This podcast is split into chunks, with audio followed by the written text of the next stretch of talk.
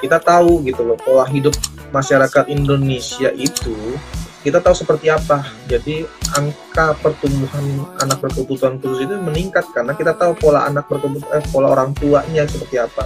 Atau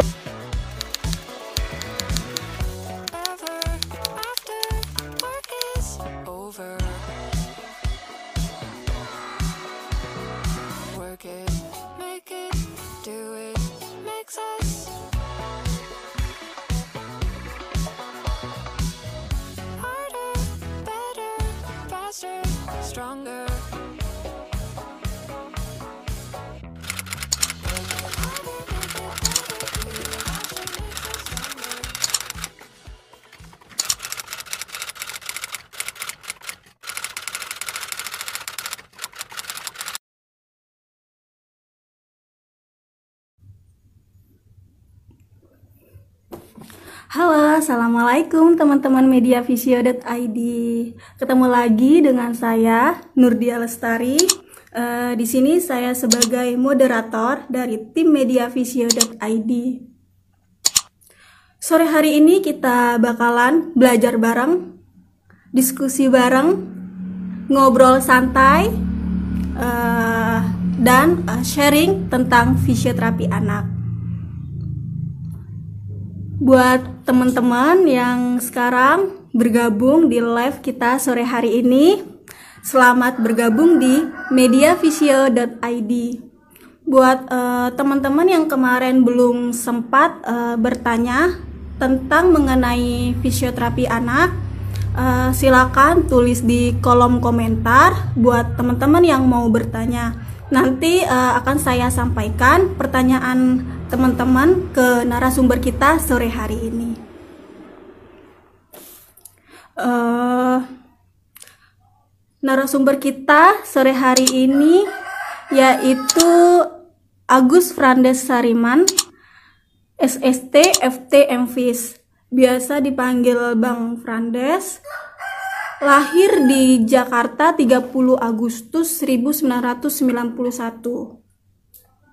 Pernah bekerja sebagai fisioterapi Popnas tahun dua ribu tiga belas, dua ribu empat belas sampai dua ribu enam belas menjadi fisioterapi Yayasan Pendidikan Anak Cacat atau Y P A C Jakarta, dua ribu empat belas sampai sekarang menjadi fisioterapis home care.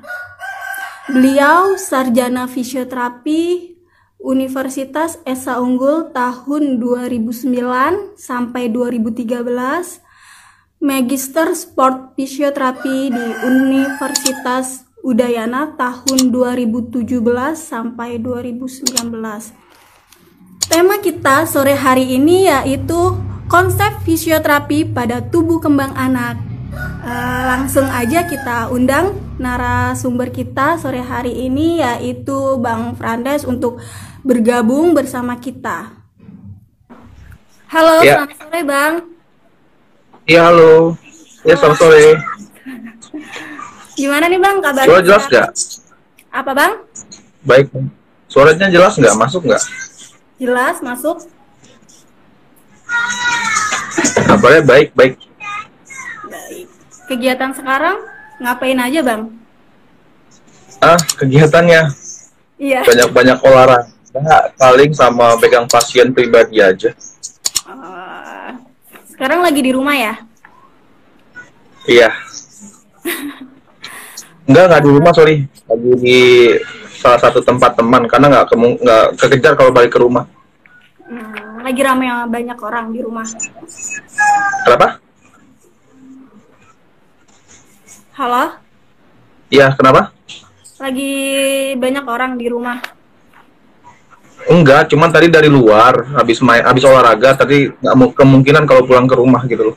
Takut nggak kejar waktunya jam empat.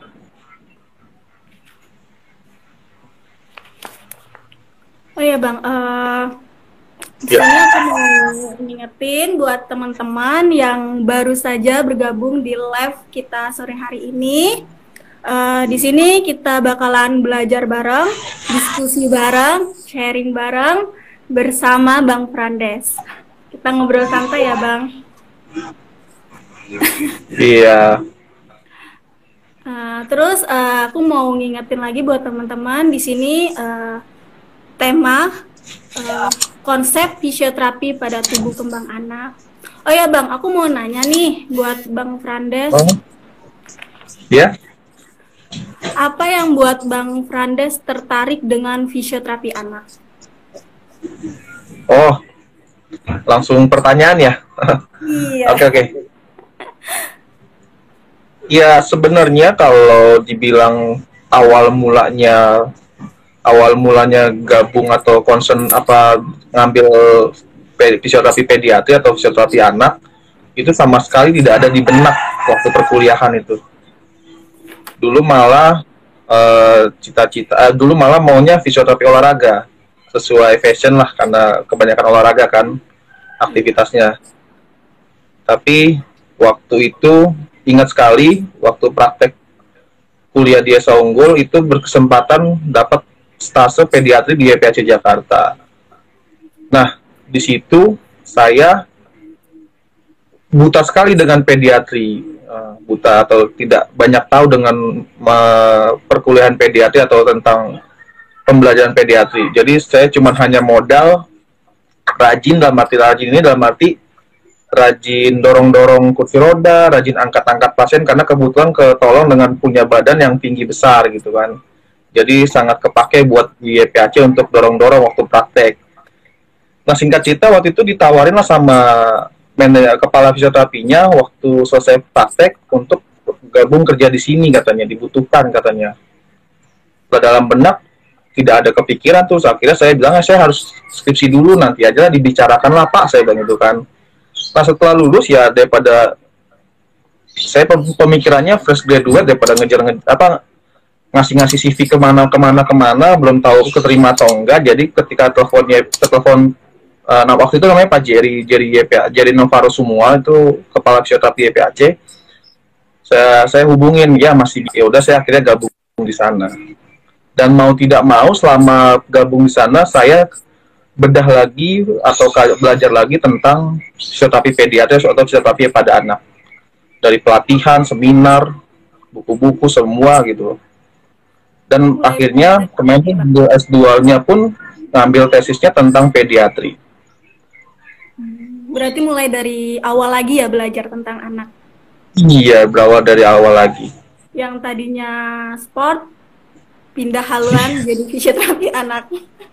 Iya, bahkan kan di C V saya, bahkan kan pengalaman kerja saya, saya pernah apa tadi saya cantum dibacakan kan, saya fisioterapi Popnas waktu tahun berapa saya lupa gitu. Padahal saya memang olahraga, gitu loh. Ya di tahun dua ribu tiga belas ya Bang di Popnas. Itu ya semester akhir kayaknya, semester akhir, jadi masih bisa sambil kuliah waktu itu. Hmm. Gitu sih. Ya. Terus uh, aku mau nanya nih uh, buat kita, uh, maksudnya buat teman-teman, bagaimana sih uh, kita tahu tumbuh kembang anak itu normal atau tidak normal, atau bisa dikatakan anak uh, berkebutuhan khusus?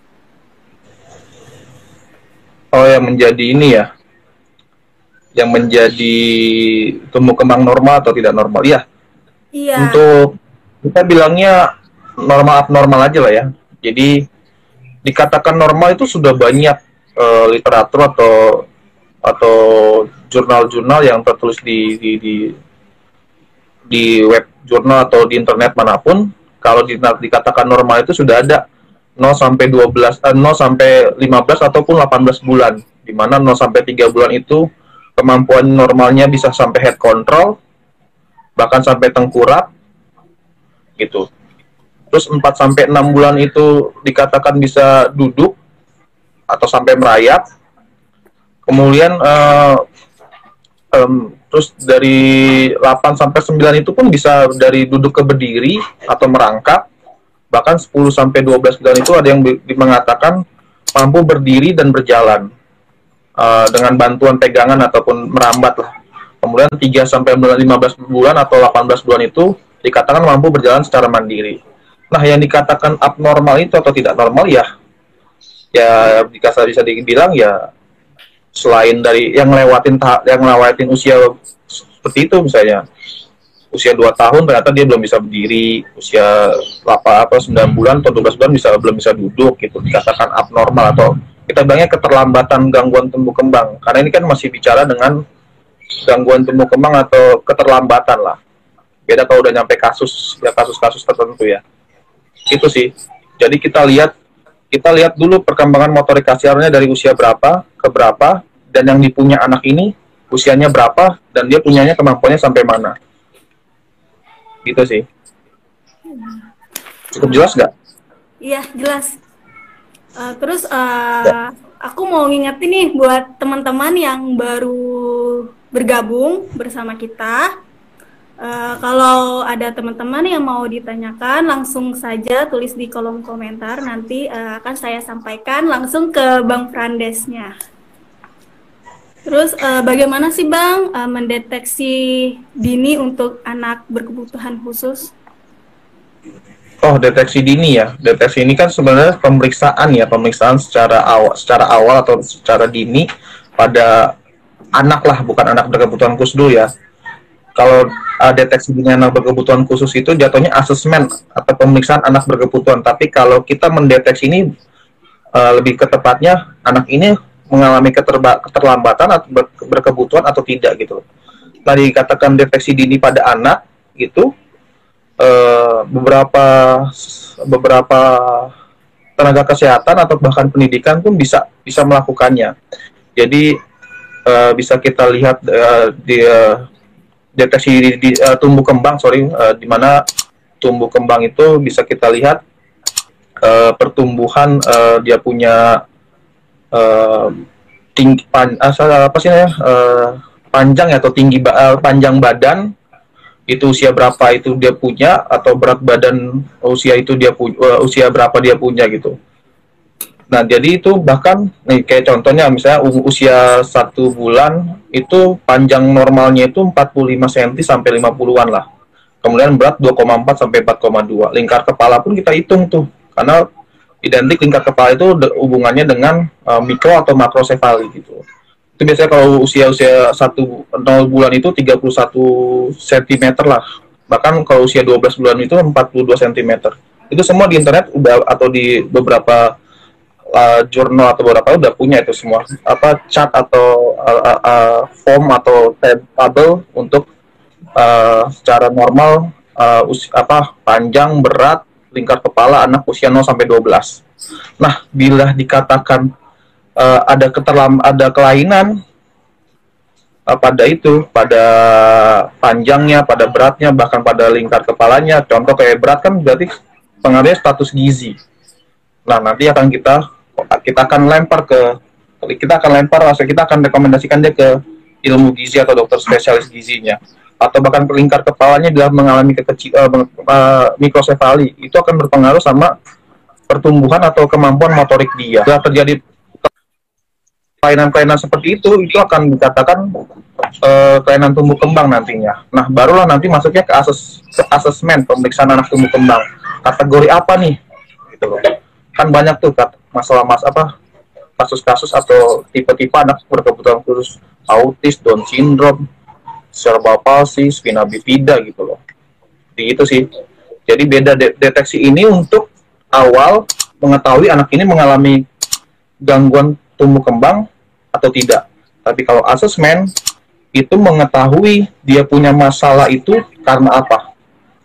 Gitu, karena dari otaknya kah, karena pertumbuhan tulang kah, karena uh, status gizi kah gitu. Jadi seperti itu. Oh ya Bang. Hmm, ya. Ada pertanyaan nih dari teman-teman ya? Dari Red Queen Eno. Bagaimana cara mengajarkan toilet training pada anak? Sejak usia berapa toilet training harus diberikan? Toilet training ya pada anak ya? Iya. Toilet training pada anak ini kalau dinyatakan usia itu biasanya itu delapan belas bulan kita baru memulai uh, pengenalan atau latihan toilet training. Sebelum dari itu itu kita tidak bisa me, kita tidak bisa me, kita be, jangan dulu memberikan toilet training pada anak. Kenapa?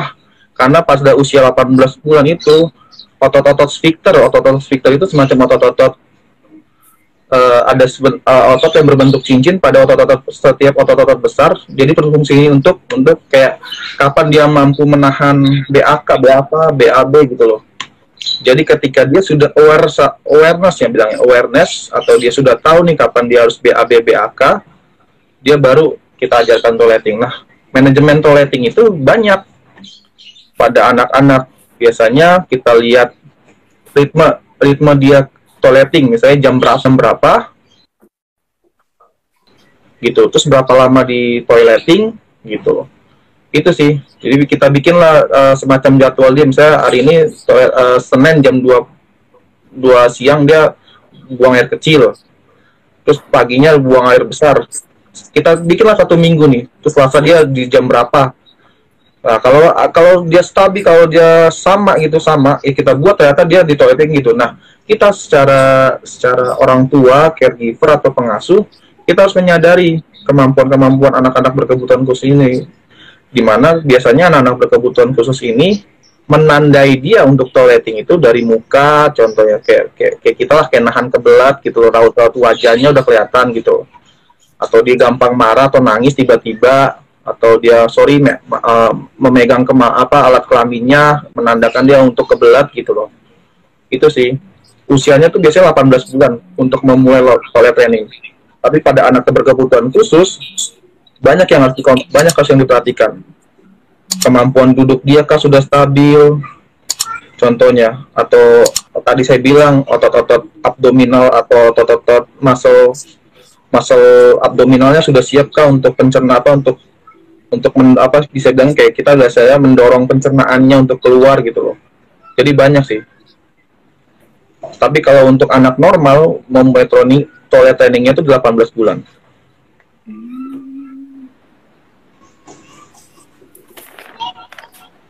Terus uh, ada lagi pertanyaan dari Kak Nanda Rizky Fajri.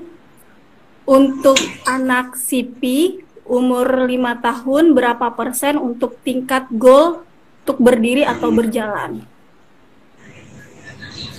lima tahun. Kondisinya anaknya umurnya lima tahun sekarang gitu. Terus ya, berapa persentase? Ya, persentasenya gitu. Pada anak S I P I. Oh. Uh, Persentase itu, persentase keberhasilan seorang terapis pada anak berkebutuhan khusus ada beberapa faktor. Kalau saya pribadi ya, menurut pengalaman pribadi saya, itu itu dilihat dari usia ke usia dia saat datang ke fisioterapinya. Yang kedua, kenapa sorry, kenapa bisa dikatakan usia? Karena nol sampai tujuh tahun itu merupakan golden period atau golden masa keemasan otak untuk diberikan latihan itu secara progresif. Jadi ketika nol sampai tujuh tahun itu otak itu sedang mengalami perkembangan atau pertumbuhan. Jadi ketika kita latihan yang sifatnya stimulasi-stimulasi akan gampang tersimpan di korteks supaya menjadikan output dia itu dia punya uh, dia dapat stimulasi agar terjadi aktivasi pada saat itu. Tapi dilihat juga dari berat ringannya kasus. Kasus dia apa nih? Serba palsi, berarti serba palsi kita lihat nih kemampuan motorik kasarnya dia punyanya di lima tahun punyanya sampai mana nih? Kan padahal di normal kan lima tahun tuh harusnya udah bisa lari, udah bisa belajar makan. Nah, lima tahun ini dia udah, udah bisa dia yang dia punya itu apa nih sekarang nih? Gitu. Baru yang ketiga, in, uh, frekuensi dia latihan di rumah maupun di di, di, di tempat terapisnya gitu. Kalau itu biasanya dengan tiga aspek itu dengan tiga aspek itu bisa dikatakan goalnya itu lumayan uh, goalnya itu gitu. Kalau persentasenya itu saya bisa bilang uh, ini, ini jangan berpikir untuk mengejar ke arah anak normal ya, tapi untuk kemampuan fungsionalnya untuk menjadi lebih mandiri itu A D L-nya secara mandiri gitu. Kita bisa bilang tujuh puluh persen anak bisa berjalan tadi atau berdiri ya pertanyaannya? Uh, di sini buat aktivitas fisik sih Bang, sama ber, berdiri atau berjalan? Iya. Yeah. Kalau anak lima tahun datang dan berat, uh, dan dia punya masalah dan dia tumbuh ke apa dia kemampuan motorik kasarnya sudah bisa dari dari start dari duduk atau dari dia punya start itu berdiri, persentasenya itu bisa bisa tujuh puluh persen. Tapi dengan kemampuan dia punya entah dia pakai walker atau kruk ya.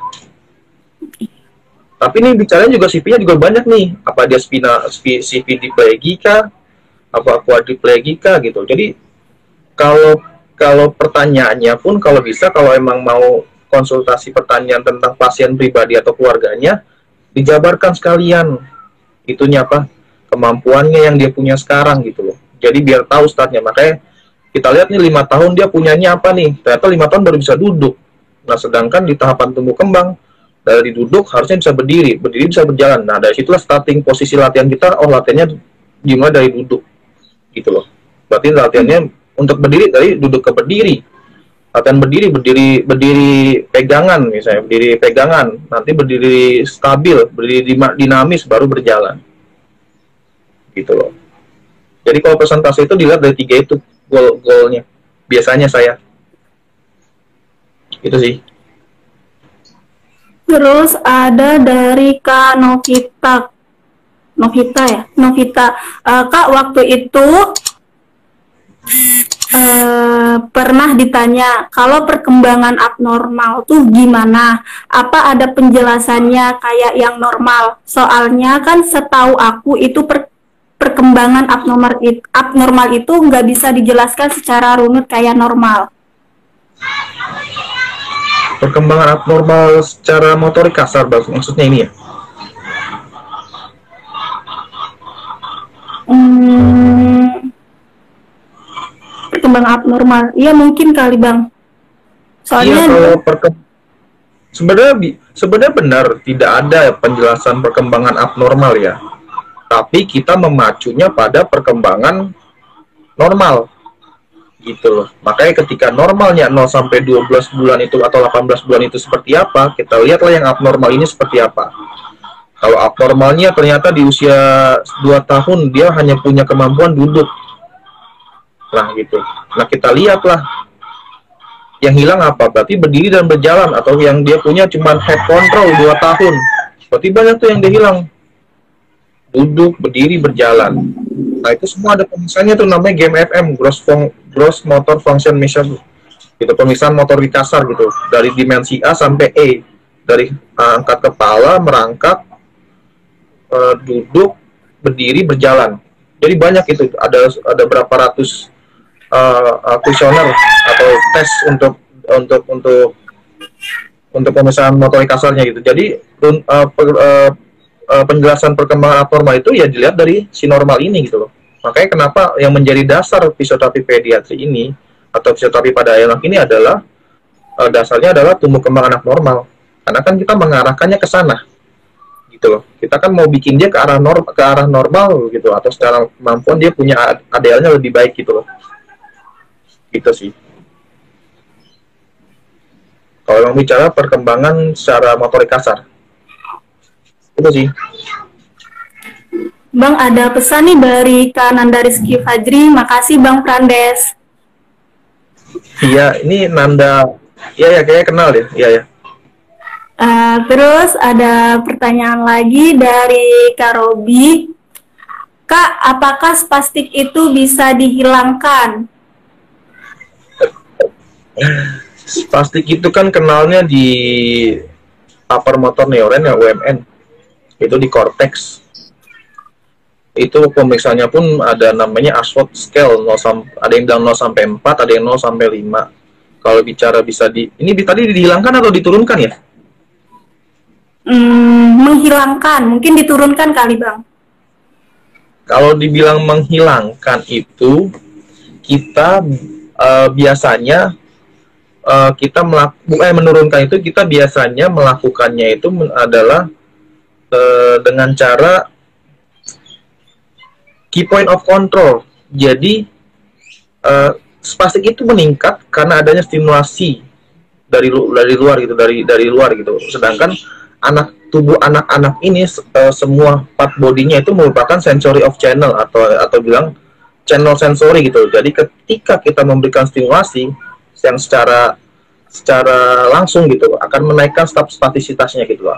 Nah, cara meng, cara menurunkannya itu adalah dengan cara key point of, apa kita ambil key point of controlnya. Misalnya spastiknya tinggi kan ketika lagi uh, uh, gerak apa ketika lagi pas lagi duduk berarti kita biasanya saya kuncinya di hipnya, itu key point of controlnya. Dia akan biasanya akan akan akan akan turun spastisitasnya gitu. Ini spastisitas ya, bukan buk, berarti spastisitasnya ya kita bilang yang benar-benar spastisitas kan ada yang tonusnya, spastisitas kan tonus posturalnya meningkat ya, bukan yang fluktuatif ya. Jadi hmm. cara menurunkannya itu adalah dengan cara bermain di key, key point of control gitu. Jadi dengan dengan cara dengan cara melakukan menterapi dengan uh, konsep key point of control itu akan menurunkan spastisitasnya gitu loh. Tapi dari awal kita harus lihat dulu spastisitas dia punya itu berapa. Nah, perusahaannya pada aspek-nya ya. Ya. Itu bisa teman-teman pemeriksaan spastisitas itu bisa lah. Hmm, ada lagi pertanyaan dari Nur Ok Krida, yaitu uh, Assalamualaikum Mbak, mohon info aktivitas fisik yang baik pada anak usia empat tahun selama pandemi sekarang. Ini anaknya anak normal, anak berkebutuhan ya? Hmm, mungkin uh, anak normal bisa dijelaskan dan anak abnormal bisa dijelaskan, Bang. Oh iya, jadi kalau bicara anak Uh, ya, aktivitas fisik di tengah pandemi ini ya saya selalu uh, biasanya kita bicara dengan abno, uh, anak berkebutuhan dulu ya.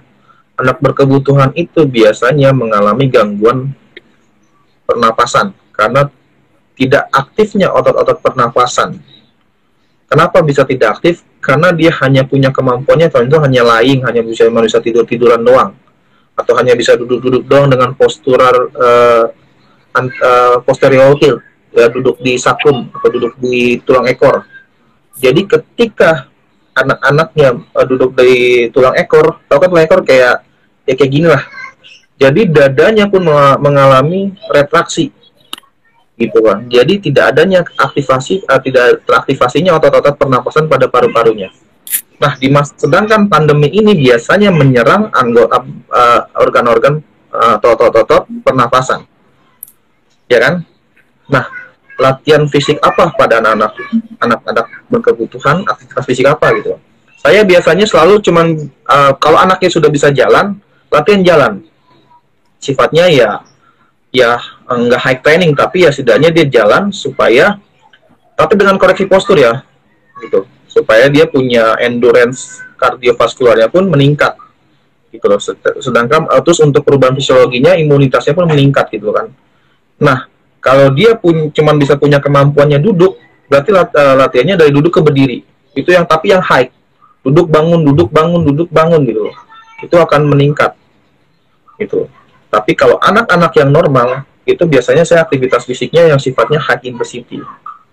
Anak-anak yang normal, sorry, ya anak-anak normal itu biasanya kita pokoknya saya cenderungnya lebih ke kardionya, ya, kardiovaskular ya. Karena kan uh, pandemi ini uh, biasanya permasalahannya pada pada pada kardiovaskular gitu, gitu loh. Sedangkan si anak berkebutuhan ini emang masalah penyertaannya pun pada kardiovaskular gitu loh, karena posti posisi uh, postur tubuhnya gitu, gitu sih. Jadi gitu kalau sifatnya pokoknya arahnya yang ke arah endurance kardiovaskular gitu. Berarti buat uh, anak-anak yang abnormal kalau nggak digerakin, maksudnya nggak dilatih itu bakalan tetap nikatin, berpengaruh nggak sih Bang e, buat anak S I P I spastiknya makin bertambah kalau nggak dilatih gitu? Iya, e, spastiknya menambah tidak, tapi kita jika jika jika anak tidak menga, tidak latihan, tidak melakukan aktivitas fisik di rumah, dia sedangkan dia memiliki spastisitas, biasanya akan akan muncul masalah masalah berikutnya yaitu adalah kontraktur.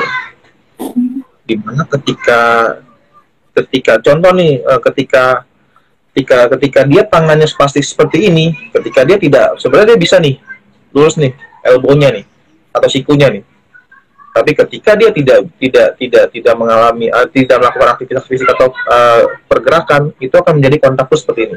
Jadi sifat otot spastisitas itu bila tidak ada bila tidak dilakukan elastisitas kembali, dia akan stuck seperti ini, memendek sama kayak dengan uh, uh, otot-otot orang normal jika tidak ada melakukan stretching gitu. Nah, jika sudah memendek dan sudah elastisitasnya tetap tetap memiliki, jika dilakukan elastisitas kembali itu biasanya sulit. Biasanya kita lakukan apa? Apa namanya operasi? Gitu. Operasi pemanjangan otot atau pengurangan otot. Gitu sih. Reposisi lah bisa dibilang. Gitu.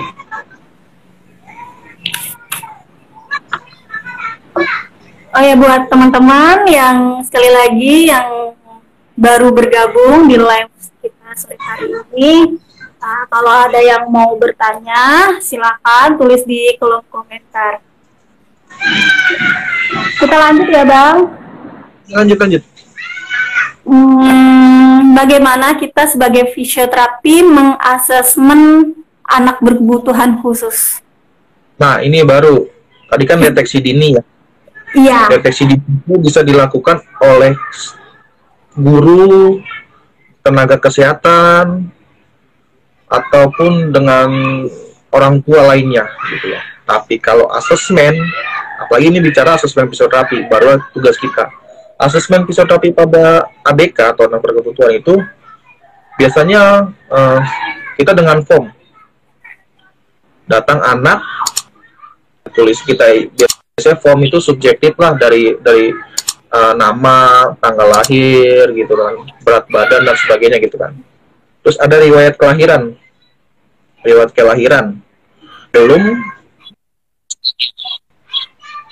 pas lahir, uh, sorry, uh, pranatal, natal, prenatal.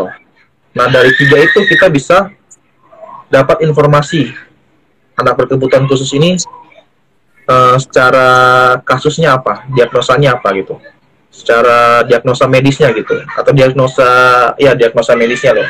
Biasanya kan anak-anak, ini bicara cerebral palsy ya, gitu loh. Biasanya kan anak-anak ada yang tiga itu gitu kan. Baru kita lihat, baru kita masuk ke pemeriksaan khusus. Pemeriksaan khusus dalam arti kemampuan motorik kasar dia. Lihat. Tapi kemampuan motorik kasar itu dilihat secara mandiri ya, bukan secara bantuan. Misalnya, datang anak usia lima tahun, kemampuan mandirinya apa? Ternyata hanya apa? Berguling, berguling contohnya. Berarti yang hilang, ya, yang hilang berarti duduk, berdiri, dan berjalan. Contohnya. Ataupun kalau cuman dia punya head controlnya doang gitu, bahkan rolling pun dia tidak punya gitu, hanya cuma head control. Berarti banyak yang hilang gitu kan. Baru setelah pemeriksaan motorik kasar, barulah uh, ditegakkan uh, ditegakkan secara secara uh, kemudian ada namanya tes spastisitas. Jika apa tes spastisitas itu dilampirkan nanti di Ashford scale gitu, dilampirkan nanti, kemudian nanti biasanya kita biasanya saya uh, minta uh, hasil penunjang, yaitu C T scan otak. Karena kita mau lihat nih, dia kenanya di mana? Korteks kah? Basal ganglia kah? Atau di cerebellum kah? Gitu loh. Nanti soalnya itu pengaruh dengan latihannya. Gitu loh. Kalau basal ganglia, nanti kan itu masuknya ke involuntary movement. Kalau korteks, itu masuknya ke spastisitas. Nah, kalau cerebellum itu hanya, hanya masalah gangguan keseimbangan. Gitu. Nah, barulah kita kemudian ada yang dibilang, ada yang membilang katanya diagnosa fisioterapi ya, yang katanya adanya ketergangguan gerak dan fungsi bla bla bla kan. Tapi kita ganti biasanya. Kita gantinya apa? Kalau saya so, so, saya menggantinya itu dengan masalah fisioterapi dibagi dua. Yang main problem masalah utama sama yang masalah penyerta. Nah, masalah utama ini biasanya saya lihatnya dari sen, dari dari sensory motor development, di mana ada tujuh sensory motor development, olfactory, tujuh indera peraba, eh, tujuh indera pada manusia lah, olfactory, gustatory, proprioceptif, taktil, visual, audi, auditory, satu lagi apa ya? Pokoknya adalah di namanya piramid of learning, saya lupa, pokoknya ada tujuh. Nah, itulah menjadi dari dari masalah utama itu, dari salah satu itu yang kita ambil. Baru kemudian masalah penyerta, masalah penyerta, eh, masalah iya penyerta itu apa? uh, gangguan keseimbangan, tidak mampu berjalan gitu, atau tidak adanya aktivasi otot per, per regio gitu, misalnya karena abdominalnya tidak aktif makanya duduknya kurang, atau masalah pelvic tilting, ternyata dia punya pelvic kebanyakan posterior gitu loh. Jadi seperti itu. Nah, barulah nanti kita bikin program fisioterapinya, pemberian latihannya. Itu sih biasanya gitu loh. Jadi saya selalu yang membedakan yang membedakan saya pada pada anak-anak eh membedakan saya, cara saya mengasesmen itu, saya carinya masalah penyerta. Eh masalah utama, sorry. Masalah utama itu dilihat dari sensory motor development. Gitu. Nah, kemarin pun waktu saya ngambil ngambil ngambil kemarin tugas akhir di Udayana di Bali, itu saya mengambil fokusnya visual, karena hubungan visual pada head control itu mempengaruhi motorik kasar semuanya. Jika selama head controlnya tidak ada tidak ada optimalisasi, itu jangan harap motorik kasarnya bisa gitu, karena peran head control itu sangat penting dalam motorik kasar, karena dia menjadi inisiasi gerakan awal gitu loh, atau karena dia uh, berfungsi untuk melawan gravitasi gitu loh. Selama head controlnya masih miring kiri miring kanan, itu akan mempengaruhi motorik kasarnya. Jadi gitu. Jadi saya akan saya selalu bilang sama teman-teman di luar sana yang kasus-kasus neuro anak atau neuro dewasa, rapiin dulu head controlnya. Komponen head controlnya sudah bagus, dari visual, dari auditori, baru kita rapiin ke bawahnya, dari postural control, dari trunknya, dari pelvicnya, dari uh, dari berdirinya, bahkan sampai jalannya. Gitu sih. Berarti gitu. Head control head control itu penting banget ya buat kita memulai sesuatu. Ya, karena di head control itu, ketika pergerakan head control itu itu mem, itu mem, ketika adanya latihan, ketika ada pemberian gerakan head control itu, itu akan mem memobilisasi C nol C satu. Yang tujuannya pun ternyata apa? Menurut yaitu tujuannya apa? Menurunkan dia punya spastisitas. Gitu. Jadi gitu uh, setelah kita udah lakuin head control, baru uh, ekstremitas yang lainnya yang mengikuti. Iya, biasanya saya kalau mau biar nggak buang-buang waktu, biasanya head control saya head control itu saya koreksi dengan dia pakai kolar ataupun pakai handuk. Hmm. Dan kadang kita oh, kalau fokusnya head control, kapan nih latihan yang lain gitu loh. Nah, saya biasanya pakai pakai kolar. Kemarin saya neliti pakai kolar itu, kolar sendiri. Saya kemarin ada ada ngebuat sam, uh, kerjasama dengan O T, Y O P. Itu ada kolar, tau kan kolar brace itu yang buat kata leher vertikal, ya kan? Tek kolar. Nah itu saya buat dengan bahannya yang tidak terlalu soft, tidak terlalu hard. Itu saya lingkarkan pada leher anak untuk koreksi anak, tapi tidak, tapi tidak terlalu saya uh, rekatkan dengan secara optimal biar supaya tidak terjadi fiksasi banget gitu kan. Jadi supaya tetap ada aktivasi ototnya, supaya si kepala ini bisa, si leher ini bisa miring kiri, miring kanan, apa fleksi ekstensi gitu loh. Nah ketika palanya sudah disupport dengan kolar, baru kita latihan latihan motorik kasar lainnya. Berarti itu neck collarnya khusus gitu ya bang? Kemarin sih saya cuman minta bantuan O P untuk membuatkan kolar permintaan saya itu dengan bahan yang nggak khusus-khusus sama sih, pokoknya bahannya yang soft. Saya cuman minta bilang uh, saya minta bahannya yang soft karena buat anak-anak supaya tidak iritasi gitu. Bahan sorry bahannya aman gitu kan. Cuman saya tidak mau yang terlalu soft karena takutnya kalau terlalu soft banget kan jadi terjatuh gitu kan. Nah, saya mau minta ada ada fiber di dalamnya, di dalam si kolar ini, dalam fiber, di dalam kolar ada fiber untuk tetap menyangga. Nah, strappingnya saya minta jangan terlalu panjang supaya tidak tidak diikat dengan secara, tujuannya bukan untuk fiksasi soalnya, saya hanya untuk menyangga. Jadi saya hanya cuman kayak naruh doang supaya dia tetap gerak. Geraknya bukan gerak dengan kolarnya, jadi tetap bergerak gini tuh, gitu loh. Hmm. Kalau yang kolar kadang sertika kan, ketika rotasi kan kolarnya ikut. Nah saya nggak mau dia, saya cuma maunya cuma palanya, tapi tetap palanya tetap di sini. Karena anak-anak situ tuh biasanya palanya gini, atau begini, gitu loh. Itu sih. Ada pertanyaan uh, dari nol enam underscore putri. Bagaimana cara mengedukasi ke orang tua dengan anak uh, berkebutuhan khusus seperti C P? Edukasi, mengedukasi anak berkebutuhan khusus C P. Berapa? Ya pokoknya biasanya orang tua itu kalau anak-anaknya yang pernah uh, anaknya datang ke terapi itu biasanya dikasih T R atau home program dari dari tempat dari dari dari terapisnya. Nah, home program inilah yang harus diterapkan pada si anak. Gitu. Home program itu bersifatnya bersifat apa yang boleh dilakukan anak, apa yang tidak boleh dilakukan anak. Seperti itu. Nah, edukasinya itu sebenarnya sama, itu sama dengan pemberian home program gitu. Makanya kalau orang tua, caregiver ataupun Uh, perawat yang membawa anaknya ke terapi gitu, minta home programnya untuk dilakukan di rumah untuk membantu proses uh, latihan si anak tersebut. Tapi bila si anak ini tidak dibawa ke, ke tempat terapi atau belum punya belum punya waktu atau terkendala hal-hal lainnya untuk dibawa ke tempat terapi, yang saya bilang tadi, lihat umur anaknya, lihat kemampuan yang dia punya, gitu loh. Lihatlah, terus barulah latihan, barulah beri, beri latihan yang yang di yang kiranya hilang pada motor, fase motorik kasar anak tersebut gitu. Intinya anak-anak anak-anak anak-anak berkebutuhan khusus ini jangan terlalu dibiarkan di rumah, jangan terlalu dibuat zona nyaman, comfort zone, di mana comfort zone itu biasanya anak nyaman di kursi roda, nyaman di di di di, di, di tempat tidur gitu loh, intinya gitu.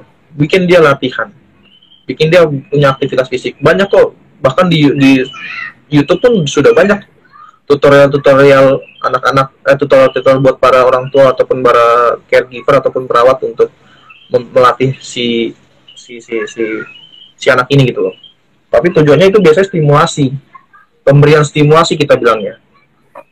Karena stimulasi itu semua orang bisa melakukannya. Tapi kalau tera, kalau terapi atau latihan itu hanya hanya tenaga ahli yang bisa memberikannya, gitu sih. Hmm, penting nggak sih Bang e, peran orang tua, keluarga untuk anak berkebutuhan khusus?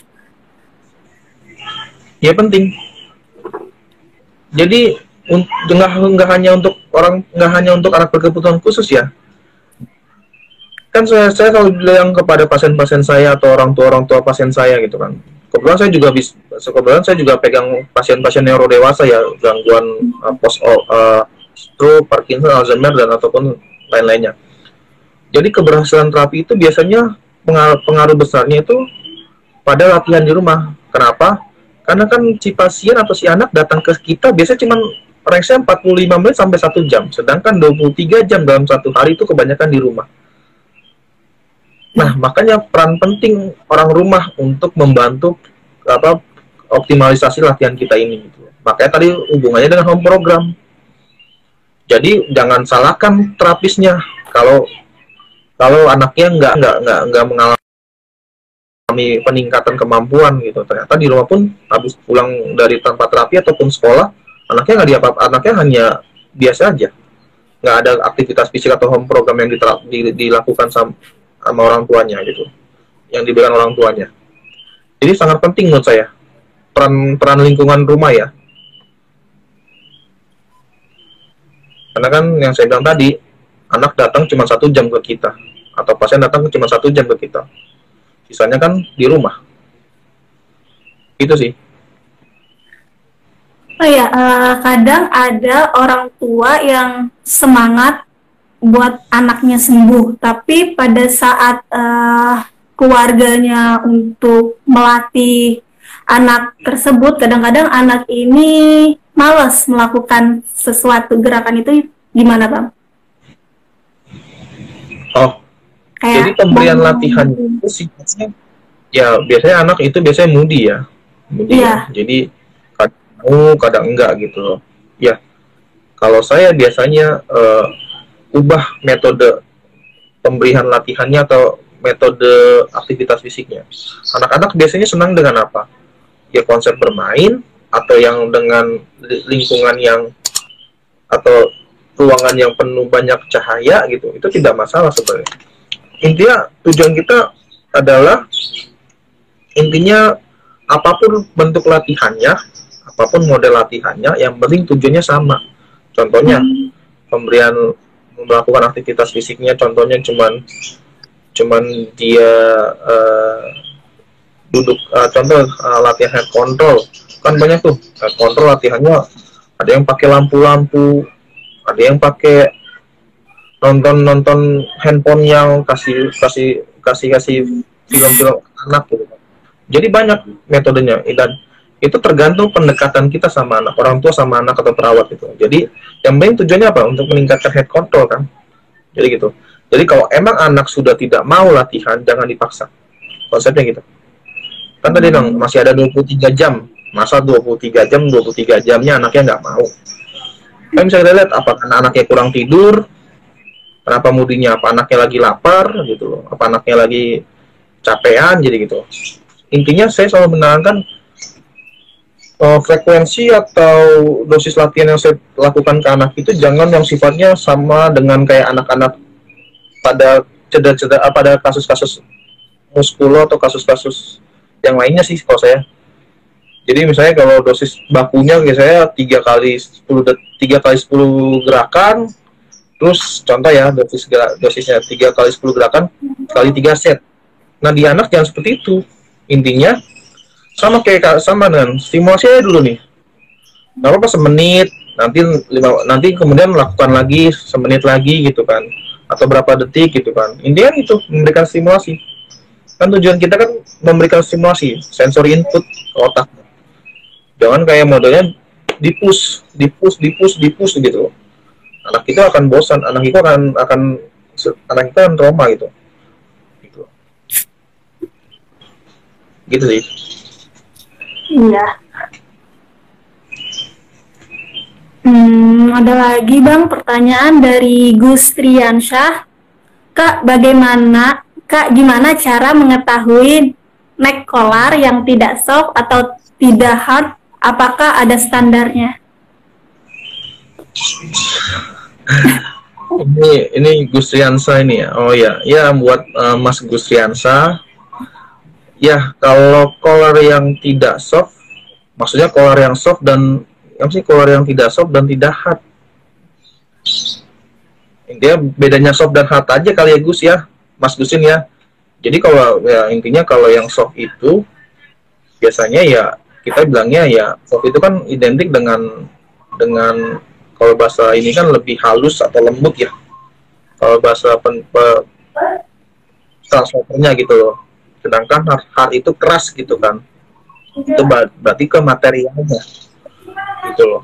Nah biasanya standarnya yang sudah peng, yang sudah mengeluarkan standarnya itu itu yaitu si si si si pabrikannya atau si alkesnya gitu atau pabrikannya gitu. Sudah biasanya sudah ada kodenya nih yang tipe hard, yang tipe soft. Nah biasanya hard itu itu ada ada bahan fiber yang dominan, bahan fiber gitu loh, nah, gitu bahan plastik lah kalau sorry bahan plastik gitu loh. kayak kayak bahan plastik plastik yang keras gitu loh. Tapi kalau yang soft itu bahannya fiber. Fiber itu yang kayak dia plastik tapi masih bisa ditekuk-tekuk tapi dia tidak patah gitu loh. Nah, yang saya pakai itu itu bahannya. Makanya saya bilangnya semi rigid kemarin tuh, saya bilang dia tidak terlalu soft, dia tidak tidak terlalu rigid. Saya namain namain collar saya, saya semi rigid collar gitu loh. Karena dia tidak terlalu soft dan dia tidak terlalu hard. Tujuannya menyangga.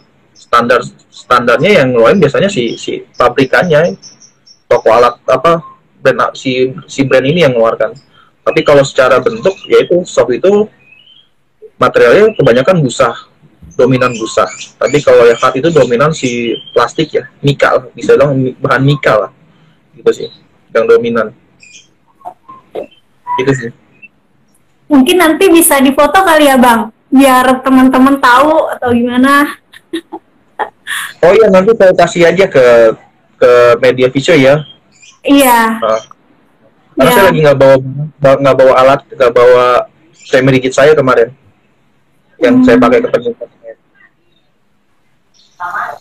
Ya, uh, biar teman-teman yang nonton live kita sore hari ini biar tahu naik solar Bang Frandes di apa.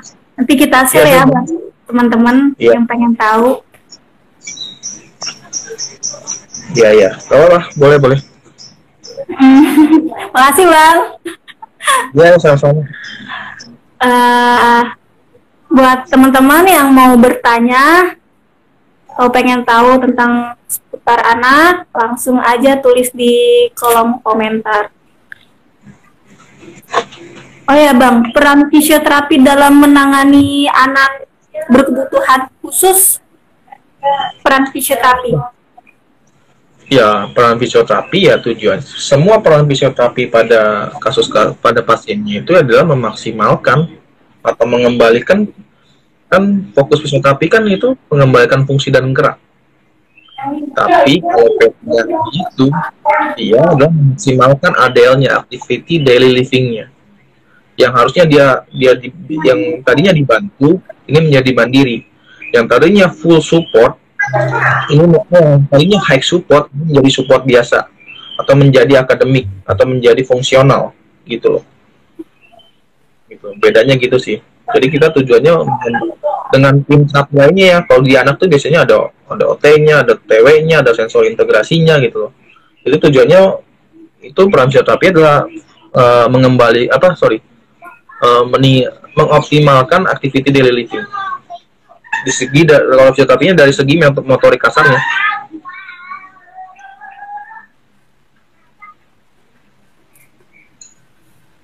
Gitu sih. Uh, ada dari Gustriansa, terima kasih Kak penjelasannya. Iya, Gustrin, sama-sama. Peran fisioterapi uh, berkaitan juga nggak sih Bang uh, ke tim medis lainnya, saling yeah.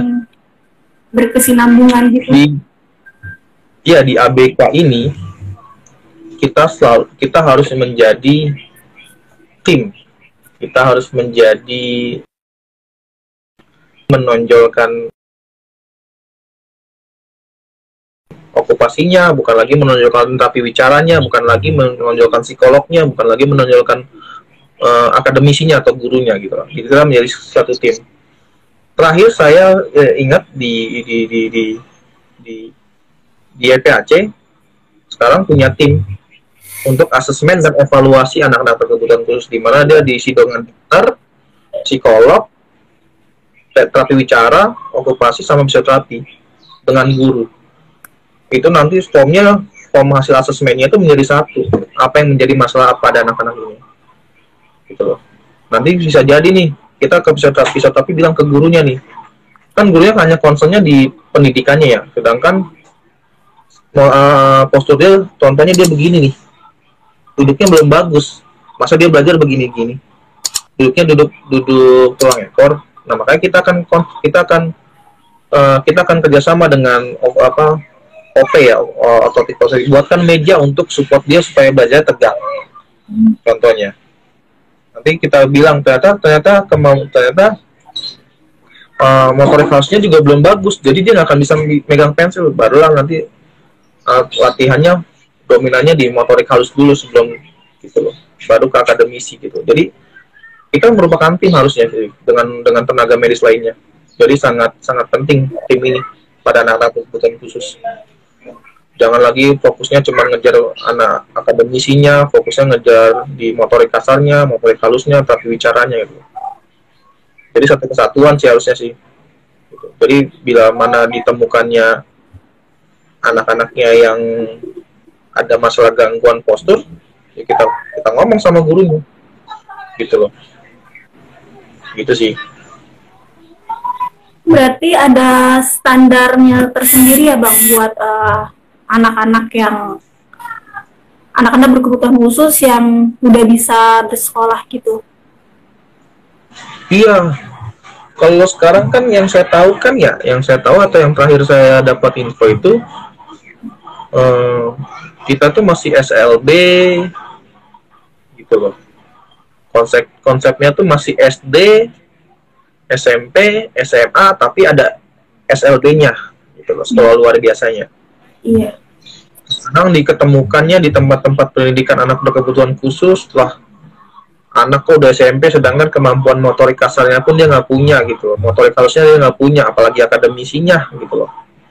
Makanya kemarin tuh sangat, saya sih pengennya, besar harapan saya sih, saya mau lihatnya bukan dari dari kelas, dari kelasnya tuh bukan dari SD, SMP, SMP, SD, SMP, SMA, SL, atau itu lagi sih. Saya maunya kelasnya itu masuknya ke kategori kelas kayak gini loh, kelas high support, eh kita paling bawah itu very high support, kemudian high support, kemudian fungsional, kemudian akademik. Saya maunya gitu. Gagasan saya seperti itu. Kenapa kayak gitu ya? Fungsional, contoh high support itu benar-benar semua dibantu. Dari di roda pun dia dorong dibantu, pakai baju pun dibantu. Nah gitu. Teman kalau yang support biasa dia masih bisa lah, ada satu dua aktivitas yang masih bisa dipakai sendiri, eh, yang bisa sendiri. Fungsional dia masih bisa lah, ternyata berjalan. Akademik ternyata kita lihat nih, ternyata anak ini memang motorik kasarnya nggak bakal kekejar, tapi akademiknya kekejar. Makanya saya maunya sebenarnya stase pendidikannya harusnya seperti itu, gitu. Tapi terkadang kan, itulah, terkadang masih belum lah, karena belum punya power untuk untuk ke atas kalau bahasa ini. Atas ya bang. Itu gagasan aja sih. Menurut Bang Frandes, uh, kita sebagai fisioterapi itu Uh, selain kayak di sini kan sistem pendidikan kita itu kayak S L B, S L P gitu, anak-anak berkebutuhan khusus. Nah, uh, kebanyakan mereka kayak kurang adanya fisioterapi gitu nggak sih, Bang?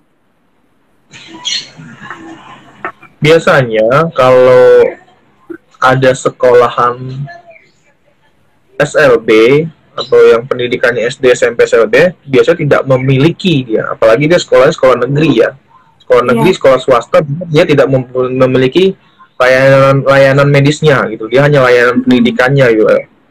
Biasanya sih seperti itu. Tapi kalau sifatnya yayasan gitu loh, yayasan biasanya satu paket, ada medisnya, ada pendidikannya.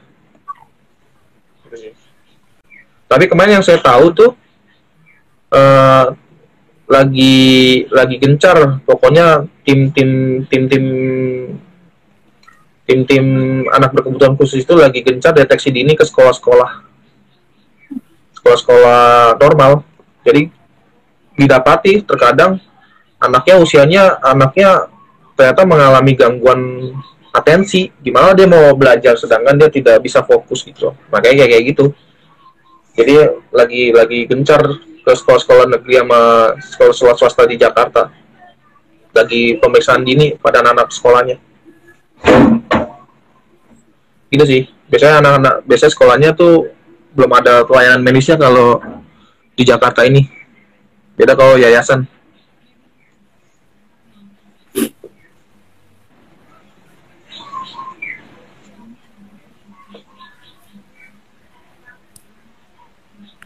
Oh ya Bang, uh, selama Bang Frandes memegang anak, fisioterapi anak, uh, hmm? punya kendala tersendiri nggak uh, memegang anak? Kendala ya? Kendala sih biasanya kita pada, pada yaitu orang tua, caregiver, atau perawat. Biasanya saya pendapat saya ya, atau yang saya temui di lapangan ya, anak-anak berkebutuhan khusus ini biasanya yang membawa itu perawat, caregiver, orang tuanya jarang gitu. Nah jadi uh, susah untuk menjadi partner partner kerja pada buat anak ini gitu. Dimana secara ya konsepnya kan perawat atau caregiver itu kan dia kerja hanya menjaga nih anak, dibayar ya, hanya untuk menjaga anak. Nah, ketika disuruh melakukan terapis, terapisnya contohnya memberikan P R-nya, biasanya tuh masalahnya tuh di situ. Di rumah nggak dilakuin apa-apa. Gitu loh. Sedangkan orang tuanya biasanya yang sibuk-sibuk gitu loh. Tapi kalau kendala saat proses latihannya, itu paling bias kendala kita tuh di awal-awal. Kalau anak baru datang, biasanya kan manja ya sama orang tuanya ya. Biasanya kan kalau anak datang tuh biasanya pertemuan pertama pasti sama orang tua. Nah, awal-awal tuh dia manja, nggak mau dilepas. Itu sih, jadinya keranci, apa, nangis gitu kan. Nah, disitulah keluarlah apa cara nah. menenangkan, menenangkan nah, si anak dan dipelajari di kuliahnya sebelumnya. Kan biasanya kan orang, saya, saya bisa temuin gitu teman-teman, ah nggak nggak mau nggak mau gue di anak karena gue nggak nggak nggak sabaran, karena geram gue, karena karena nggak bisa gue ngeliat anak nangis gitu, nggak bisa ngeliat anak nangis gitu loh. Bisa gitu teman-teman kendalanya. Yang nggak tegaan gitu ya bang, lebih tepatnya. Nggak ada yang nggak tegaan. Gitu sih. Ada trik khusus gitu nggak buat uh, pendekatan ke anak? Katanya tuh uh, kalau kita moodnya lagi baik, biasanya anak suka, tapi kalau mood kita nggak baik, anak menghindar gitu. Itu benar nggak sih bang?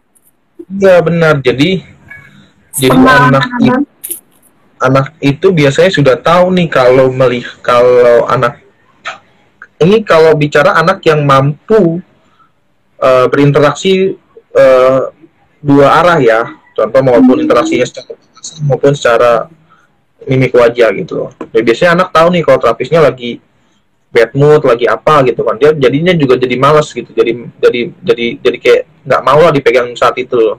Dan biasanya kalau tim-tim uh, layanan terapinya biasanya harus memainkan dua peran. Kalau udah masuk ruangan terapi, abaikan masalah masalah masalah yang terjadi. Beda dengan yang lain ya bang. Iya, biasanya kalau khususnya itu ya. Ya semua lah yang dipakai, ada ada alat mainan apa dipakai untuk menenangkan dulu, untuk ngambil ngambil ininya dulu, atensinya dulu gitu loh. Semua dipakai, entah pakai handphone kita gitu kan, nonton nih nonton, entah pakai mainan yang ada kita gitu loh. Jadi gitu untuk ngambil atensi pertamanya dulu tuh. Kalau udah, udah dapat atensinya, sudah nyaman dengan kita gitu, barulah kita lakukan latihan. Jadi biasanya jangan datang pasien, jangan kucuk-kucuk langsung terapi. Ya, anak kecil ya trauma lah.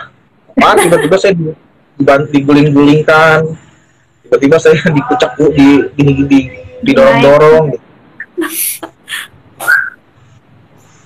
Berarti ada pendekatan dulu ya bang, uh, sebelum treatment pasien kita harus pendekatan ke anaknya. Pertemuan biasa biasanya perkenalan dulu, perkenalan secara secara bonding ya, secara bonding itu biasanya secara uh, merangkul lah gitu, ke pemil, uh, ya merangkul lah gitu. Baru pertemuan berikutnya baru masuk ke sesi latihan.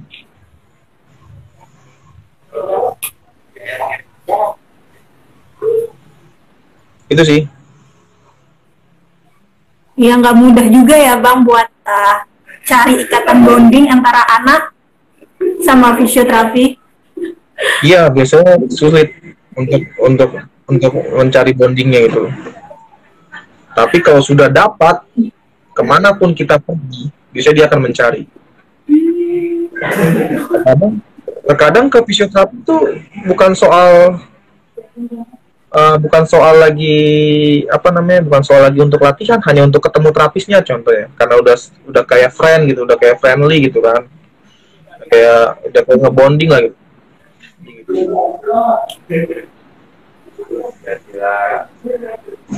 Itu sih. Wah, ternyata fisioterapi anak itu ya bang. Uh-uh. Luar biasa.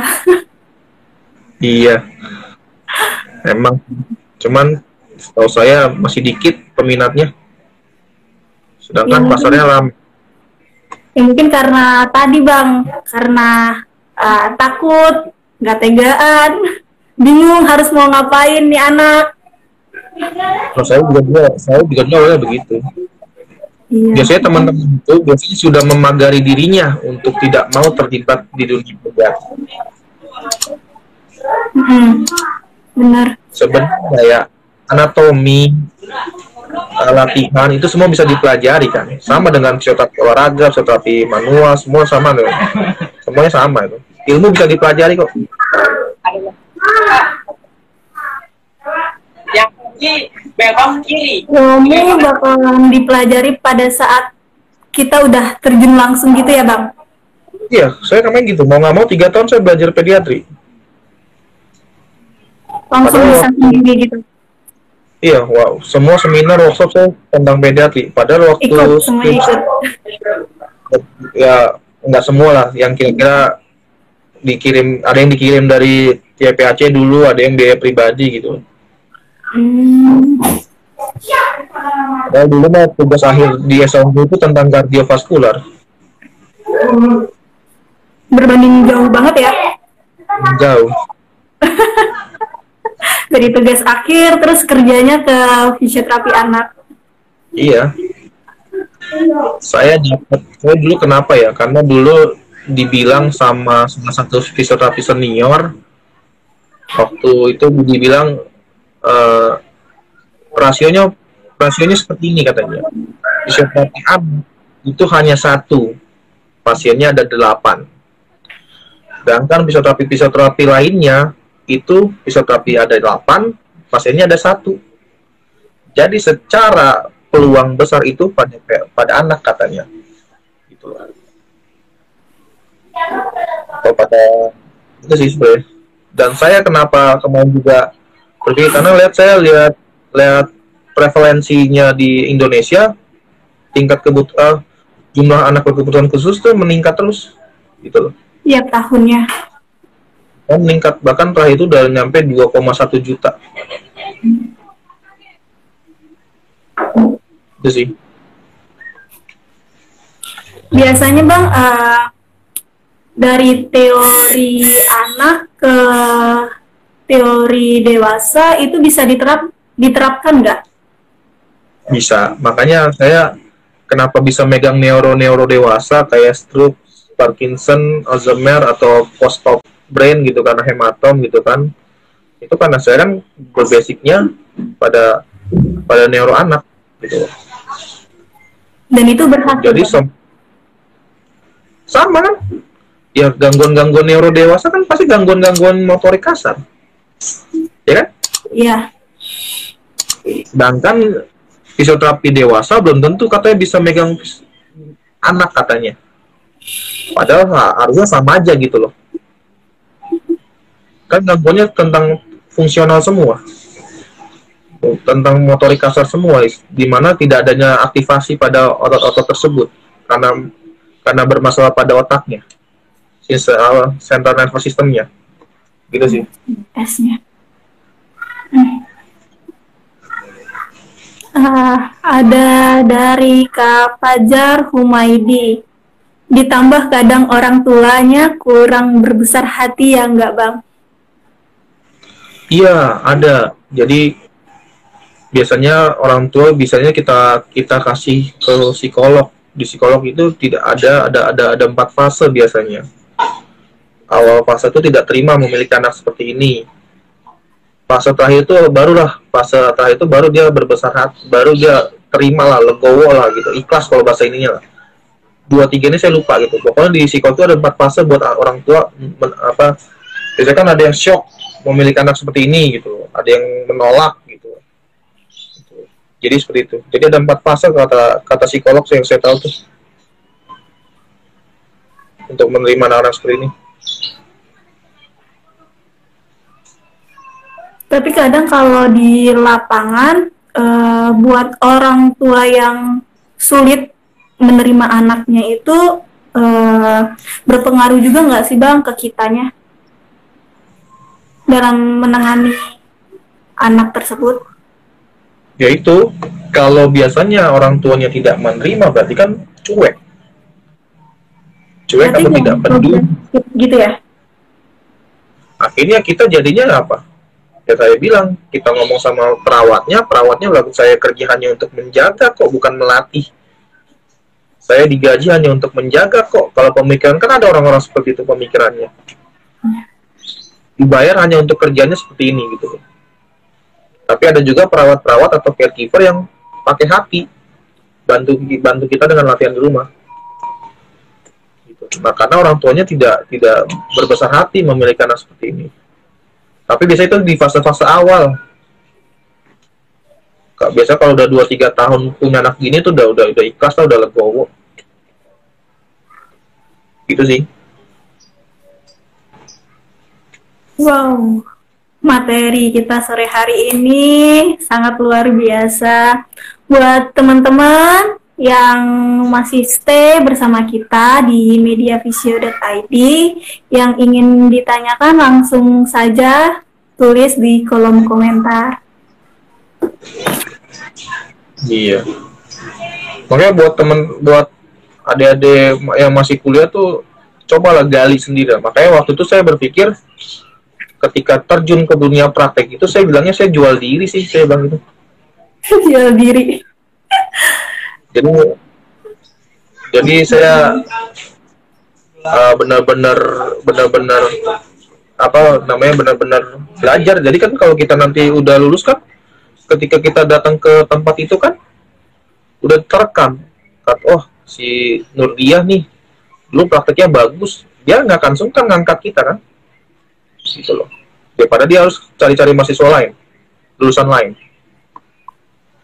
Nah dulu saya hanya bermodalkan rajin dorong-dorong, rajin angkat-angkat. Kalau ini mah belum tahu saya, apalagi dulu kan di kampus kan dulu kurang tuh uh, tentang tentang pediatri, pembelajaran pediatrinya. Ya udah, karena modal itu aja saya yang dita saya ditawarin itu dulu, belajar lagi dari nol. Tapi mulai dari itu sih Bang ya, jadi pengalaman. Iya, betul betul. Buat uh, pasien C V yang pakai N D T gitu, berpengaruh juga nggak sih Bang buat treatment kita? Oh nasal ya, iya berpengaruh. Kasus-kasus N D T itu kasus-kasus yang berarti kasus-kasus yang mengalami gangguan oral motor kan? Iya, itu terus yang pakai neck gitu bisa nggak sih Bang diberikan juga? Neck apa? Neck collar yang bisa. Nah, bisa. N D T itu kan dari nasal, dari itu. Berarti bisa diberikan. Biasanya N D T itu uh, cuman biasanya nanti diikat di ke, di rambut kepalanya kalau udah gak, udah lagi nggak dipakai makan atau minum, atau dia cuman juntai aja gitu, ngegantung aja cuman sepanjang seleher gitu. Nanti kalaupun pas saya pakai kolar ya N D T-nya tinggal kita geser gitu. Itu kan hanya untuk pemberian di Indonesia itu masih pakai N D T. Kalau Kalau di luar negeri itu biasanya nggak nggak lewat N D T, nggak pakai N D T itu langsung tembak ke lambungnya tuh. Jadi berat di lambung, jadi masukinnya dari lambung, jalan jalan makannya. Di Indonesia aja masih pakai N D T tuh. Hmm, ada pertanyaan lagi nih Bang dari Hairunisa Bilkis nol tujuh. Kak, di anak ada trigger point nggak? Kalau ada, bedanya trigger point pada anak sama orang dewasa apa ya? Trigger point? Tidak ada lah. Pada anak itu kan gangguannya central nervous system. Trigger point itu, itu masalahnya muskuloskeletal di sistem saraf perifer. Udah beda permasalahan, sorry. Itu udah beda permasalahan, beda, su beda sumber lah gitu. Di anak itu di, uh, di anak itu gangguannya di otak central nervous system, sedangkan trigger pinjal itu kan gangguannya di sistem saraf perifer. Jadi tidak ada. Iya, anak yang nggak bisa, belum bisa ngapa-ngapain ya Bang. Iya. Jadi makanya kalau di anak itu tidak ada kata trigger finger, eh trigger finger, trigger point, tidak ada tightness, tidak ada apalagi tuh, tidak ada ya yang yang kasus-kasusnya muskuloskeletal lah gitu. Tapi dia masalahnya lebih ke spastisitas gitu, lesit, parotid gitu. Kalau hubungannya dengan tonus postural ya, tonus otot sorry, gitu ya. Jadi beda. Makanya di laporan kasusnya pun tidak ada tuh di anak eh, meningkatkan otot atau menaik atau meningkatkan nilai otot, tidak ada di anak, karena kan beda permasalahan. Otot ini tidak teraktivasi, tidak aktif, makanya harusnya laporan-laporan atau bahasa-bahasanya kita ganti mengaktivasi otot, bukan menaikkan nilai otot. Begitu sih. Oh iya bang, uh, buat kasus anak ini kan banyak macam nih patologi hmm. patologi patologi anak, dari C P, Down syndrome, autis, itu penanganannya juga beda-beda ya? Beda. Itu kalau kita sudah tahu masalah utamanya, main problemnya, kita gampang nanti kasih latihannya. C P A dengan C P B, maksudnya cerebral palsy anak A dengan anak B, belum tentu sama latihannya. Kan bisa jadi dia beda masalah utama, dia beda kemampuan motorik kasarnya gitu. Jadi jangan dipukul ratakan. Apalagi kalau ada anak yang terjadi gangguan attention, itu gimana bang? Atensi ya. Kalau ada gangguan atensi itu ada beberapa ada beberapa metode sih. Ada yang pakai A B A, ada yang pakai sensori integrasi, gitu sih. Nih, kalau jadi uh, konsepnya fisioterapi pada gangguan atensi itu lebih pendekatannya ke sensori integrasi, karena si anak ini kenapa dia uh, kenapa dia uh, atensinya tidak bagus, berarti identik dengan hiperaktif atau tidak fokus, itu karena dia uh, sistem taktilnya atau sistem uh, sistem sensori di kulitnya itu dia hypo. Makanya dia kesana kesini mencarilah, mencarilah semua interaksi semua lah itu. Makanya latihannya sensori integrasi, pendekatannya dari tujuh tadi sensori tadi, olfaktori, hmm, audio, visual, taktil, proprioceptif. Pokoknya ada tujuh, saya kok jadi lupa ya. Pokoknya tujuh di pyramid of learning ada itu. Biasanya uh, gangguan attention ini terjadi pada anak Down syndrome, autis. Iya, biasanya uh, gangguan atensi itu banyakkan pada yang tadi disebutkan, autis, udah jelas. Autis pun dibagi dibagi lagi kan, ada autis yang yeah. ada empat kelas kok, ada empat ada empat empat tipe autis itu, baru Down syndrome gitu. Jadi gitu sih. Nah kebetulan saya lagi kemarin dapat uh, ada lagi ada pasien nih, dibilang dokternya sampai tiga sampai dua dokter bilang tidak ada autis. Saya bilang ada, cuman lagi-lagi saya minta C T scan, cuman karena pandemi ini orang tuanya belum mau ke rumah sakit untuk C T scan otaknya. Uh, biasanya kan kalau anak-anak autis ini kita tes dulu ya bang, uh, ya tes dulu kan ya. Terus uh, bisa ya. menggunakan apa ya? Lupa. Uh, bisa memakai psikologi sama kita sendiri, itu yang membuat bedanya apa ya bang? Kadang bedanya kan dari, kan kadang dari tim medis lain, oh anak ini uh, autis nih, sedangkan pas kita periksa nggak ada gitu.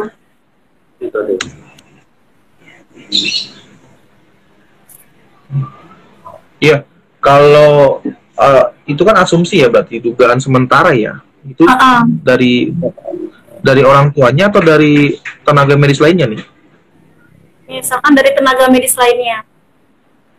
Iya. Oh, enggak, kalau secara kalau kalau tes-tes untuk anak autis itu biasanya kita lihat di tes di, di psikolog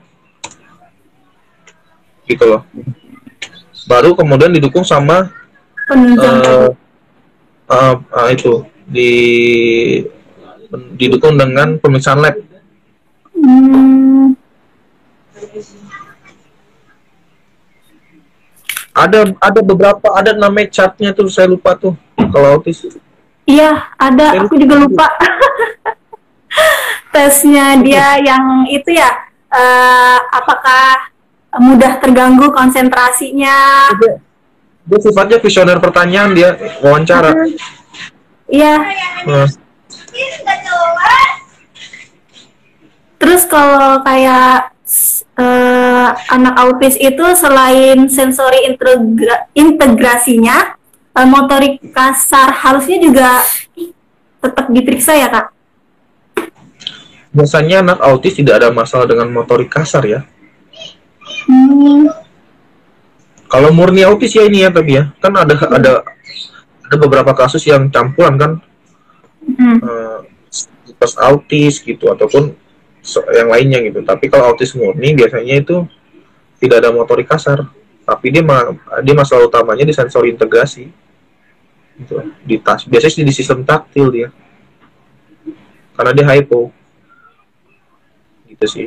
Dan pada umumnya anak-anak autis itu kepalanya mikrosefali, tidak berkembang. Tapi ada juga, ya, tapi ada juga yang anak autis yang pinter gitu ya, Bang. Uh, ada tipenya. Autis juga biasanya itu ada ada ada ada ciri khasnya. Biasanya autis peminatannya lebih ke akademiknya, lebih kayak di dunia seni, dunia seni biasanya sih anak autis itu. Jadi dia akademisnya kayak cuman desainnya cuman di satu-satu mata pelajaran gitu loh. Entah dia di seni musik kah, seni cuman di matematika kah. Jadi nggak nggak semua bisa dikejar si anak autis gitu loh. Tapi dia ciri khasnya cuman beberapa kalau di dunia akademik gitu. Itu sih.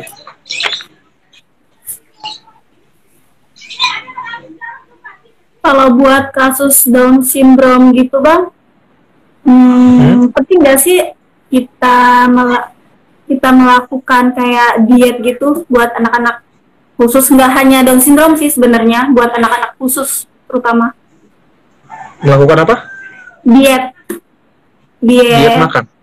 Ah, ah, diet makanan. Oh. Tujuannya untuk apa dulu? Kalau buat uh, Down syndrome. Untuk menjaga berat, berat tubuh kan? Mm-hmm, tapi ya. uh, ada... Kayak Down syndrome, Down syndrome itu kan metabolismenya makin bertambah kalau makan, nah oh. melakukan diet gitu. Oh, jadi maksud maksudnya kalau untuk anak Down syndrome kan uh, metabolismenya tinggi. Ah. Kalau uh, kasih program diet, dari mana lah su sumber metabolismenya gitu deh? Ah. Oh, terus uh, itu. Uh, terus? Uh, penting juga nggak buat anak-anak uh, ber berkebutuhan khusus diet gitu? Ya. Biar... Kalau tu kalau tujuannya untuk dia uh, untuk uh, untuk menjaga berat badan itu penting, itu nggak apa-apa. Biasanya kan uh, anak berkebutuhan khusus kalau dia tidak punya kemampuan motorik kasar atau secara kemampuan motorik kasarnya jauh di bawah. Jauh di bawah atau kategori very high support, kalau kita bikin dia, kita kasih dia makan terus makan terus, anaknya jadi jadi overweight, jadi berat badan gitu kan. Nah, biasanya anak-anak berkebutuhan khusus dengan berat badan yang tinggi itu tingkat kemalasannya tinggi. Nah, itu yang kita jaga, itu yang kita takutkan gitu. Sedangkan dia belum bisa duduk, belum bisa jalan, tapi badannya sudah berat, yang tingkat kemalasannya tinggi. Kalau tujuannya untuk seperti itu, tapi kalau untuk yang kasus-kasus yang hiperaktif, ya kan, hiperaktif yang membutuhkan metabolisme tinggi seperti autis dan Down syndrome, ya sebenarnya pola diet itu penting juga. Kenapa? Ya selama dia, uh, selama nanti dia, uh, selama aktivitas fisiknya tidak tidak terlalu aktif lagi, uh, itu akan itu berarti nanti kita akan turunin juga uh, program makannya atau dietnya gitu. Jadi kalau si anak ini sudah uh, si anak ini masih aktif, masih lari-lari sana lari sini, masih tingkat metabolisme tinggi, nggak apa-apa dikasih makan, karena kan itu akan kebakar sendirinya gitu kan. Tapi kalau kita nanti itu nanti seiring berjalannya waktu, biasanya pengalaman saya itu gitu loh. Jadi kita lihat kemampuan si anak sekarang yang kita yang kita hadapi dulu gitu loh. Kalau anak lagi emang lagi tinggi dan tidak masalah gitu loh, kan ujungnya nanti kan dia akan terbakar sendiri gitu kan, gitu kan, karena kan, kan aktivitas fisik dia yang tinggi kan. Tapi ketika dia sudah menseleksi aktivitas fisiknya, ke dalam kategori dia sudah tenang atau dalam kategori dia sudah bisa lebih lebih apa lebih lebih lebih lebih lebih fungsional lah gitu lah. Baru kan baru situ program dietnya juga baru bisa kita terapkan. Jadi tujuannya untuknya untuk menghindar, semuanya berarti untuk menghindar sebenarnya, karena biasanya anak-anak berkebutuhan khusus jika jika belum punya kemampuan, jika memiliki kemampuan motorik kasarnya yang masih di masih belum masih jauh dia yang diharapkan, itu sangat biasa anak-anak berkebutuhan khusus yang sudah overweight itu akan jadi malas. Gitu. Hmm, itu sih. Itu. Ya, aku mau ngingetin lagi nih buat teman-teman yang baru bergabung atau masih stay di sini bersama kita. Uh, di sini kita belajar bareng, diskusi bareng, ngobrol santai uh, bareng Bang Frandes. Buat teman-teman yang mau bertanya, silakan langsung tulis di kolom komentar. Mungkin ini uh, beberapa pertanyaan terakhir kali ya, Bang. Iya. Harapan Bang Frandes ke depan untuk fisioterapi anak apa? Iya, kalau harapannya sih lebih ke ya untuk teman-teman mahasiswa, ya harapannya ya janganlah langsung memagari diri untuk nggak nggak nggak anak nggak anak nggak anak gitu loh. Sedangkan kita tahu gitu loh, pola hidup masyarakat Indonesia itu sangat, kita tahu seperti apa. Jadi angka pertumbuhan anak berkebutuhan khusus itu meningkat karena kita tahu pola anak berkebutuhan eh, pola orang tuanya seperti apa, atau pola ibu-ibu hamilnya masih minim lah gitu. Pengetahuan cara memilihkan apa, cara kenapa bisa dapat anak berkebutuhan khusus gitu. Sedangkan kita kewalahan nih. Gitu. Sedangkan secara secara secara data kan, secara jumlah kan uh, belum banyak gitu loh, belum banyak fisioterapi pada anak gitu loh. Kalaupun ada, ada fisioterapi pediatri atau fisioterapi pada anak, belum tentu kan fisioterapinya pun di anak. Bisa jadi dia hanya cuma sekedar kerja aja gitu, tapi dia tidak tahu apa yang dia kerjakan. Dia tidak, karena bukan dari fashionnya gitu loh, atau karena dia sudah sudah tidak mau gitu kan. Cuman dia kemarin karena emang lagi buka lowongan, lagi emang daripada pengangguran gitu kan. Jadi, jadi gitu. Jadi harapannya nah, saya kepada teman-teman jangan langsung memagari, jangan langsung kayak defense gitu, dan langsung menolak gitu. Nggak nggak nggak nggak, nggak mau pediatri gitu. Nah sekarang gini ya, saya, kemarin juga menjadi masalah menjadi masalah menjadi bukan masalah menjadi pemikiran saya dulu seperti ini. Ini pemikiran saya ya. Nah, jadi suka ya, pemikiran saya pemikiran saya gitu kan. Mau salah mau benar silakan gitu kan. Kenapa saya memilih fisioterapi anak? Kita semua akan menjadi orang tua, ya kan? Iya. Ya. Nah, jika kita dititipkan sama yang di atas memiliki anak berkebutuhan ini, kita bisa menanganinya. Ya. Kenapa saya kemarin bilang gitu? Lah, kalau saya punya anak seperti ini, saya bisa menanganinya. Tapi kalau saya kemarin ngambilnya fisioterapi olahraga, punya anak berkebutuhan gini, belum tentu fisioterapi pe bisa pegang anaknya. Akhirnya akan suruh fisioterapi orang lain. Sedangkan anak-anak berkebutuhan khusus itu nggak cukup satu tahun, nggak cukup dua tahun. Mau berapa jumlah biaya yang mau dikeluarkan orang tua ini? Sedangkan kalau saya mikir, ah kalau saya dunia, kalau saya ngambil fisioterapi anak, kalau saya orang tua saya atau keluarga saya ataupun anak saya cedera olahraga, saya bisa mengeluarkan biaya ya, karena kan kita tahu nih acl cuma enam bulan gitu kan, atau atau patah tulang cuma tiga cuma empat minggu gitu kan, karena udah ada pertumbuhan kalus baru. Tetapi kalau pada anak, mau berapa ratus juta, mau berapa besar biaya yang dikeluarkan pada anak. Dulu pemikiran saya seperti itu. Gitu sih. Berarti nggak hanya sudah.